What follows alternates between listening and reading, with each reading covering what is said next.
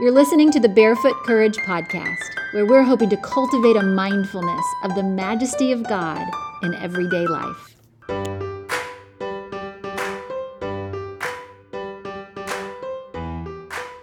Hey, everybody, I'm glad you're here. This is episode number two, and we're talking about defining your fight. This is a super important topic for all of us. We live in a culture that venerates warriors. We all want to be tough, we just do. When people are pressed up against hard things or life threatening illnesses, we comfort ourselves by saying things like, he's a fighter or she's fierce. But all of that is vain conceit and shallow talk if we don't stop to seriously consider the nature of the fight. If God is telling us in His Word to do battle, and He is, it is a more serious thing than self help, bravado, and trash talk. I promise you, the enemy of our souls is not intimidated when we bounce around like boxers in a ring, sporting our She's Fierce t shirts and relying on our own strength to fortify our own kingdoms. Knowing how to fight well starts with defining what you're fighting for and that struggle the, the struggle to define the nature of the fight it became very real to me almost three years ago now when I was going through cancer treatment. And I got this t shirt. It came from the oncology center where I was getting my treatments. And the tradition was that after you finished your, you know, your course of chemo, um, you got this celebration bag. It was just sweet and encouraging, and, and I'm a big fan. But one of the things in the bag was this t shirt. And on the front of the t shirt, it said, Fight Cancer. You have to imagine this now. The, the I in fight and the CAN in cancer were highlighted in a different color so that when you glance at the t shirt, your brain processed it to read, I can fight cancer. Y'all, that t shirt made me think really hard. I would stand and look at it in my closet and I would think, but I don't know how to fight cancer. And it would have been vain conceit and shallow talk. If I were to act as though I were up walking around because of my superior strategy or my strength to fight cancer, false. I didn't show up to, to my infusions with any more cancer fighting ability than the woman next to me who was told that treatment wasn't working. We were all doing all that our little teams of humans knew how to do. But I knew two things, and those two things shaped the way I thought about that season and every season since. First, I knew that God could say a single word and that disease would go away. And second, I knew biblically that I was called to fight the good fight. Now, those are true statements about anything you're facing. With a single word, God could change the situation, and you're called to fight the good fight of faith. But we don't really understand how those two things are tied together until we really slow down and examine what it is that we believe and what it is that we're fighting for. So I just want to look at those things more closely. So when we say that God can heal with a single word, what we're saying is God is powerful, and we love that.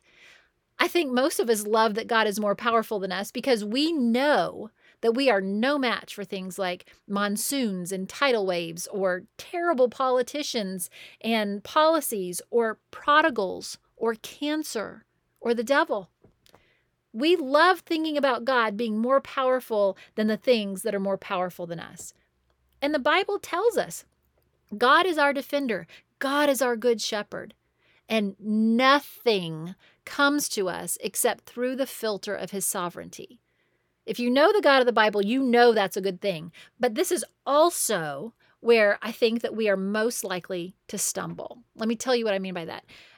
I sometimes visualize it like this God, the most powerful being in the universe, the most powerful being in the universe times infinity, is standing between me and anything that would harm me. And as things fly my way, he filters them. And the things that would be destructive to me, he just he he has the power to just whoonk, send them away or whoonk, hurling the, hurl them in a different direction.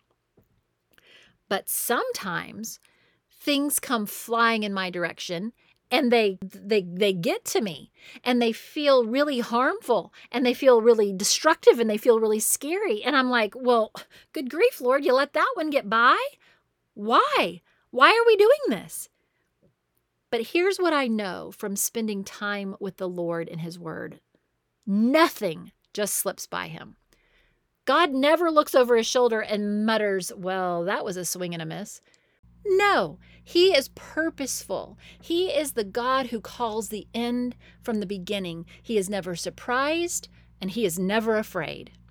So, when the hard thing flies through your window and lands smack in the middle of your living room, as hard as it is, as unpleasant as it is, you can know with confidence that it didn't come out of nowhere. God is directing your path and writing the story of your life.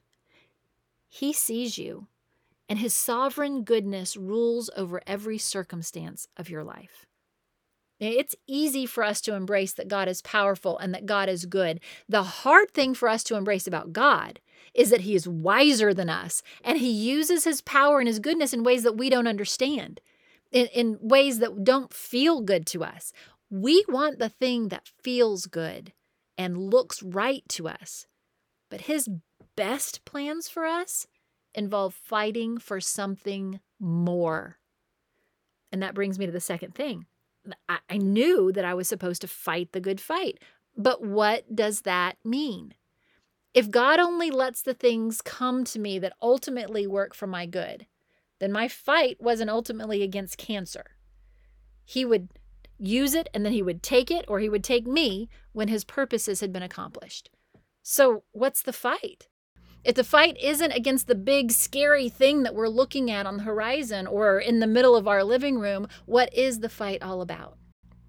So I started asking him. I started asking him through prayer to help me understand how to get my mind around the fight. And he kept putting into my thoughts the mighty men who fought with King David. I believe that the Lord most often speaks to us through his word. And so um, I went to the Bible, I went to, to the passages that talked about the mighty men. That's what the Bible calls them mighty men. And at least at once, they're called mighty men of valor. I just love that. Even if you are new to the Bible, you've probably heard the story of David and Goliath. David, the boy who was armed with only a sling and some stones and confidence in the Lord, took down Goliath, the giant Philistine warrior. Well, that's the same David who many years later becomes King David, the same David who wrote many of the Psalms crying out to God for help as his enemies chased him and, and, and tried to take his life. So, the abridged version of that story is that when he was a boy, and by boy, he was old enough to help tend and protect his father's flocks out in the field, but not yet called a man. So through the prophet Samuel, God anointed David as the next king of Israel, and he set the Holy Spirit on David, even though Saul was still on the throne. Now, David was not going to be king until Saul died.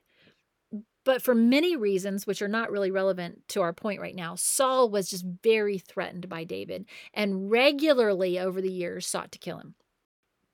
Throughout that time, David had some mighty men who were fiercely loyal to him, but most of Israel fought with the king, King Saul. So finally, after years of strife, Saul was killed in battle against the Philistines. And after some time and a little bit of, you know, political intrigue, Israel and all of their elders go to David, who is staying in a town called Hebron. They enter into a new covenant with him and they anoint him as king. So, in First Chronicles chapters 11 and 12, after we've kind of heard the account of, of that, of the battle and, and of David being anointed king, we are told about the men of Israel who came to fight with David. Now, the first ones named were those who had been loyal to David from the beginning or had, had even joined him right before Saul had been killed. But then, about halfway through chapter 12, we start getting a list, this list of those who came to him in Hebron to make him king. Now, I'm going to go um, just down through this account and hit key phrases. I, I really encourage you always to go read the whole passage for yourself. But just while you're listening, I want to punch some of these key notes, starting in um, verse 23. It says, there, these are the numbers of the divisions of the armed troops who came to David in Hebron to turn the kingdom of Saul over to him, according to the word of the Lord. The men of Judah, bearing shield and spear. The Ephraimites, mighty men of valor, famous in their fathers' houses the half tribe of Manasseh expressly named to come and make David king. Of Issachar, men who had understanding of the times to know what Israel ought to do. Of Zebulun, seasoned troops equipped for battle with all the weapons of war to help David with singleness of purpose. And then verse 38 all these men, men of war, arrayed in battle order, came to Hebron with a whole heart to make David king over all Israel. So you see, David had been chosen as king by God long before it came to pass. The elders then came and entered into a new covenant with him and anointed him king. The reality was that David was the king of Israel. And yet the warriors were there in full battle array to make him king over all Israel. Essentially, they were there to fight to keep anyone else from trying to take the throne during that tumultuous time in their nation. That all feels like foreshadowing of our spiritual reality, doesn't it? In, in our lives, Jesus was the prophesied Messiah.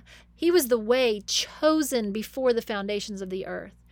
He put on flesh to redeem his people. He conquered death, put his enemies to open shame, and sat down at the right hand of God the Father. Jesus is king. There is nothing about that truth that is altered by what we think.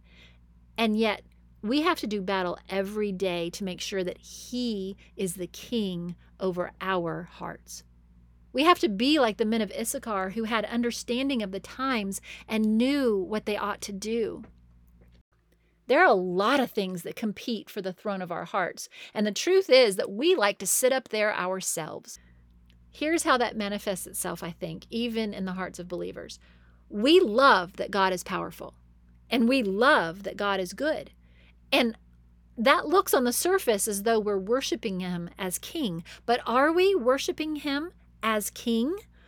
Or are we trying to call on Him to use that power and goodness to give us our way as if we are the ruler of that situation? The answer to that question is revealed by our willingness or by our unwillingness to trust not just His power and His goodness, but His wisdom and His timing. So, God could heal my body with a single word, or send you that job, or soften that heart, whatever your hard thing is, He could fix it with a word. But on the other side of that coin is that he could also say no. He could say a word and the disease could kill my body. And the question is if he chooses not to do what I think is good, will I sit on the throne of my life and accuse him of withholding good from me? Or will I embrace the fact that he is wiser than I am and he knows better how to define goodness? Will I trust him no matter what? Having faith isn't believing really hard that God will make everything work out the way you think is right. Having faith is believing that God is working in every single thing just exactly as it needs to be worked, whether you understand how or not. Faith is submitting to His will over your own, not out of disappointed duty, but out of delight in the only one who truly knows what is best and can satisfy your soul. The Lord doesn't just have a better view of the big picture, He sees the whole picture. He doesn't just make good judgments based on what he knows today. He saw today coming yesterday. He knows how today affects tomorrow and how all of it plays out for eternity. So he knows how the best thing will ripple through time, affecting every person that it touches until we step into his holy presence, until we enter into his grace and stand before him, acknowledging his majesty, acknowledging the perfect union of his power and goodness and wisdom, then we will struggle when he doesn't use his power to do the thing that we have determined is good. Friends, ultimately, your fight isn't to protect your job or to protect your health or your portfolio or to keep your kids from making mistakes. Your fight is for faith. Your fight is against self focus. You are called to be a warrior who fights to make Jesus king over your whole heart and mind and life. We have got to spend less time feeling proud that we felt fed our kids avocado toast instead of Cocoa Puffs and spend way more time modeling trust and submission to the Lord for those around us. The enemy of your soul knows the stakes.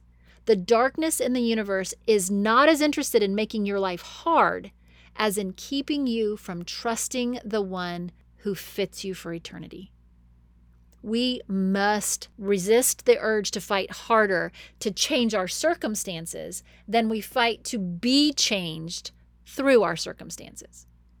Are you fighting to protect your earthly kingdom, which, by the way, is dying?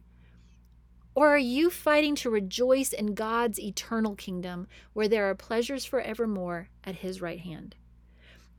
I want to give you three questions to help you just identify at any given time whether you're worshiping Jesus as King or whether you are sitting on the throne of your own heart.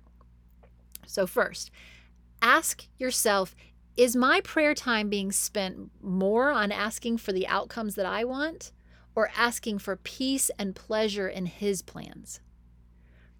Two, is my time, energy, and money spent more on winning the respect and approval of others or honoring and reflecting God's ways toward others? And three, do I find it necessary to understand His plan in this circumstance before I can trust Him with it?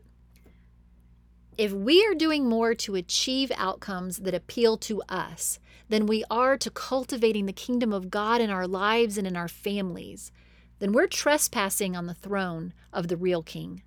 And we're fighting from a position of futility. Back in 1994, John Piper made the observation that our culture gives us no guidance on how to wage war for the eternal life of our souls. He said, and I'm, I'm quoting him We are told how to wage war against AIDS, against sunstroke, against mosquitoes, against drunk driving and pollen and depression and rape and fire and theft and cholesterol and dandelions. But the world we live in gives no counsel on how to fight for the eternal life of the soul. Our modern world is massively preoccupied with the inconsequential.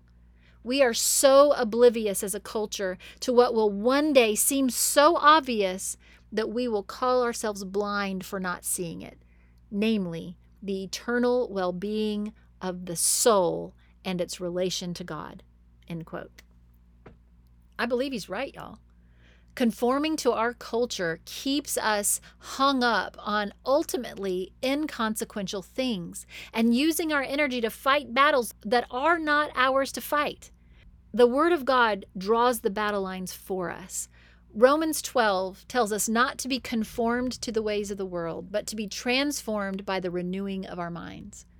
That tells us that enthroning Jesus requires us first to change our minds. So, how do we fight the good fight of faith? I'm just going to start with these three suggestions to help you start to get your mind around the fight. One, we start by going to God and asking for His Holy Spirit to open our eyes to see His glory. We confess to Him that we have looked at the world as though mankind is wiser than He is, and we have tried to hold Him to our standard instead of acknowledging His superior standard. We go to Him. We go to Him and ask. Number two, we look for Him in His Word, the Bible to fight the good fight of faith, we have to approach the Bible not as a guide for good living, but as a revelation of God's heart. That's what it is. The Bible is not primarily about us, it's primarily about God and how He interacts with His creation. If you want to see His glory, start in the pages of His Word. So go to Him in prayer, look for Him in His Word, and number three, then go to His people if you want to fight to stay off the throne that belongs to Jesus, then make sure that your closest confidants and your counselors are people who will search with you for God's ways rather than trying to help you master the ways of the world. Let your fight be defined not by a desperate grasp for control, but for the faith to trust Jesus to define what matters. Whether you know it yet or not, you are in a battle. But you do not fight alone. Cry out to God for help, look to His word for truth, and find a friend who will walk the road of faith with you. Don't let anything else, don't let anyone else, including yourself, have the throne of your heart. Jesus is the only king. And when you start there, you'll take the rest of your steps in barefoot courage. Thanks for listening, y'all. If you'd like to be notified when new episodes come out and receive our, our once a month newsletter, then you can go to barefootcourage.com and subscribe at the bottom. We will never spam you, I promise. Y'all have a great week and keep seeking the majesty of God.